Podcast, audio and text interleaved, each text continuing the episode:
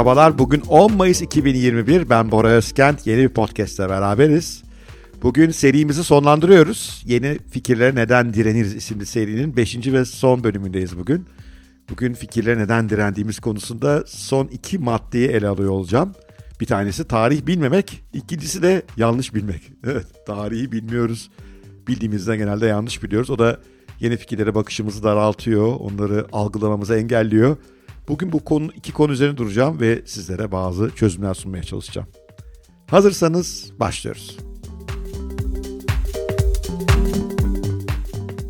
Tarih bilmemenin yarattığı en büyük sorun geçmişte yeni fikirlere nasıl davranıldığının, o yeni fikirlerin başlangıçta nasıl aşağılandığının, nasıl yerden yere vurulduğunu, nasıl dalgalı ve zor yolculuklardan geçtiklerinin, nasıl bu yeni fikri sahibi girişimlerin batma tehlikeleri atlattığının, bütün bunları bilmediğimiz zaman her yeni fikrin aslında benzer bir yolculuktan geçeceğini de bilmiyoruz.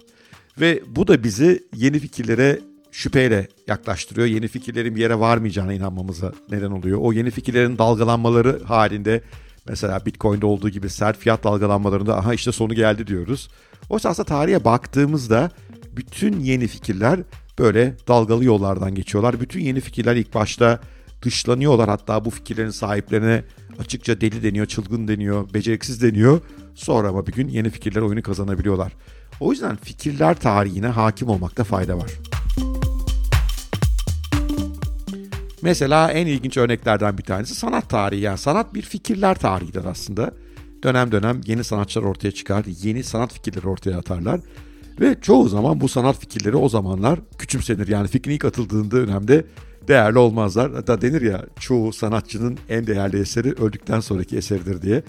Niye? Çünkü o dönemin oyuncuları, o dönemin diyelim ki sanat dünyasında işte kimler var oyuncu olarak galeriler, mevcut sanatçılar, eleştirmenler belli bir modele alışmıştır. O yeni model onlara çok zor gelir, anlamazlar, değersiz bulurlar. Mesela e, düşünsenize Van Gogh'un resimlerini beğenmemiş, hiç satamamış adamcağız. Şimdi milyonlarca dolar ediyor.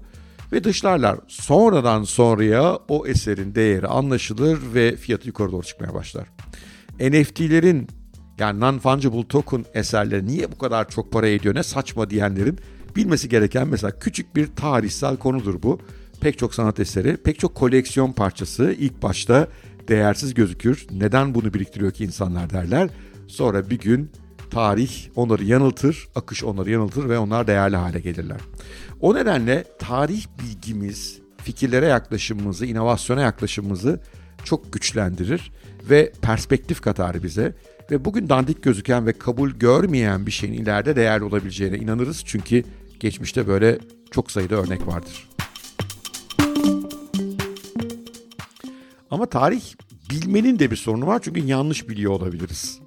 ne demek? Bunu işte Bitcoin'de çok net görüyorum. İşte Bitcoin deyince hemen akla onun bir Ponzi şeması olduğu geliyor pek çok insanda. Neden? Ya bunun değeri niye böyle durup dururken artıyor? İşte geçmişte de Ponzi şemaları oldu. Yurt dışındaki en ünlüsü biliyorsun Madoff e, Ponzi şeması milyarlarca dolar adam götürüyor. Herkesi kandırıyor diyor ki işte paranızı bana yatırın.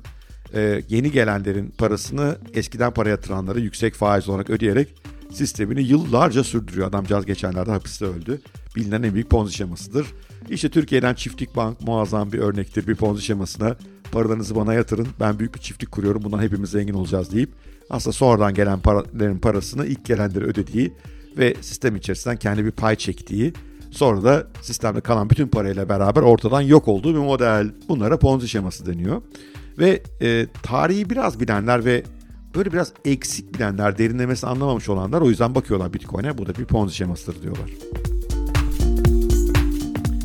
Oysa aslında Bitcoin bir Ponzi şemasından başka her şeye benziyor. Yani fiyatı doğru mu yanlış mı tartışabiliriz. İleride belki yasaklanabilir tartışabiliriz.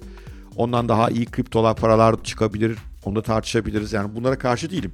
Ama bir Ponzi şeması değil. Çünkü bir Ponzi şeması bir kere Ponzi şeması kuran bir insan lazım. Bitcoin'de öyle bir şey yok. Evet Satoshi Nakamoto bu fikri ilk ortaya atan adam ama biliyorsunuz fikri ortaya attıktan sonra önce bunu makale olarak yazıyor. Bu makaleyi bir yıla yakın e, çeşitli insanlarla tartışıyor. Sonra üzerine kodu yazmaya başlıyor. O kodu yazdıktan sonra bunun ilk miningini kendisi bile yapmaya başkaları yapıyorlar. Hal Finney'dir ilk Bitcoin'in madenciliğini yapan. Ve o gün bugündür de son derece şeffaf bir sistem olarak yoluna devam ediyor. Herkes dilerse küçük küçük bir yatırımla bir node e, olabilir. bir bilgisayar yatırımı gerekiyor bunu özel ayıracağınız. Ve bu not sayesinde Bitcoin'deki bütün akışları izleyebilir. Bitcoin'in kurallara uygun davranıp davranmadığını görebilir. Yeni birileri sahte Bitcoin'ler üretebiliyor bunu görebilir. Bütün protokol kurallar bellidir. Yani bir Ponzi ile hiçbir alakası yoktur. Fakat bir yönü var ya onun işte nasıl Ponzi'lerde sonradan gelenlerin parasıyla değer artıyor. Bu yönünü ona benzetiyorlar ve diyorlar ki Bitcoin de bir Ponzi'dir. İşte bu da tarihi anlamamanın veya geçmişte yaşananları derin incelememenin tipik sonucudur ve son derece yanlıştır. Bunun bir başka örneği de lale e, çılgınlığını, lale balonunu Bitcoin'e karıştırmak. Lale balonu veya lale çılgınlığı bilinen en büyük e, ponzilerden. Aslında bir ponzi yapmak için yapmamışlar. Bir spekülatif atak olmuş. İşte bir dönem Hollanda'da lale soğanlarının değerleri e, eksponansiyel olarak büyümüş ve bir süre sonra birisi demiş ki ya ne yapıyoruz bu kadar değerli şeyler bunlar değil demiş ve satmaya başlamış. Ondan sonra fiyatlar aniden düşmüş. Sonra da işte bugünkü lale soğanı fiyatları da inmiş.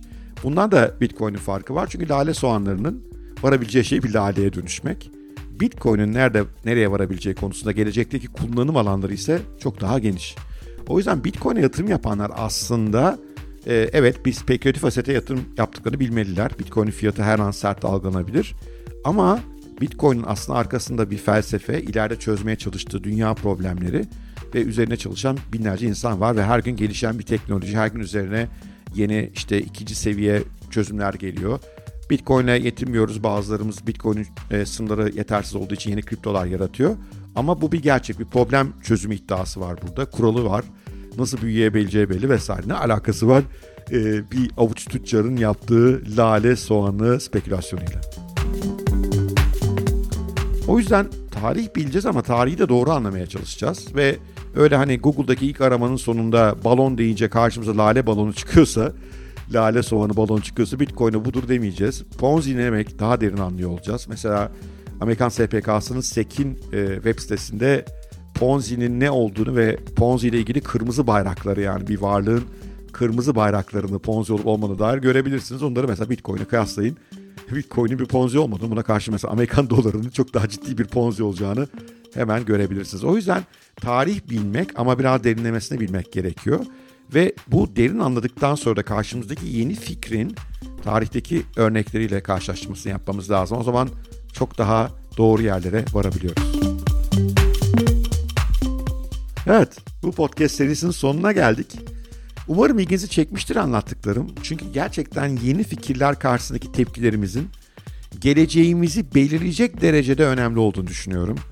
Doğru yatırım kararları almaktan, e, doğru kariyer kararlarını almaya, kendimizi hangi yöne eğiteceğimizden, çocuklarımızın gelişimine kadar her şey geleceği başkalarından daha önce öngörmek, başkalarının göremediği şeyleri öngörmekle gerçekleşiyor. Ben buna gelecek arbitrajı diyorum. Yani bu şeye benziyor. Arbitraj şudur aslında. iki borsada altın işlem görüyordur. Birinde fiyatı biraz daha düşüktür bir sebepten.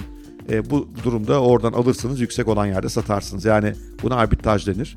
Ben bir de zaman arbitrajı denen bir şeye inanıyorum. Zaman arbitrajı geleceğin nasıl şekilleneceği konusunda, yeni fikirli nereye doğru gideceği konusunda başkalarından daha kuvvetli bir görüşe sahip olmak. Bu sayede yatırımınızı bugünden buna yapmak ve görüşünüz haklı çıktığında işte bu arbitrajdan yararlanıp e, büyük para kazanıyor olmak, kariyerinde sıçrama yapmak, şirketini girişimi ileri getirmek, götürmek bütün bunlar zaman arbitrajı. Ve ben e, her insanın zaman arbitrajına kafa yorması gerektiğini düşünüyorum. Zaman arbitrajının kafa yormanın en güzel yolu da yeni fikirlere nasıl davranacağımızdan geçiyor.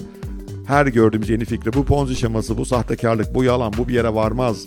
İşte bunun girişimcisi de kimmiş falan tür yaftalar mı yapıştıracağız yoksa dur dur dur bir dakika ya ben şunu iyice bir anlayayım. Zihinsel modellimin yarattığı baskılardan kurtulayım.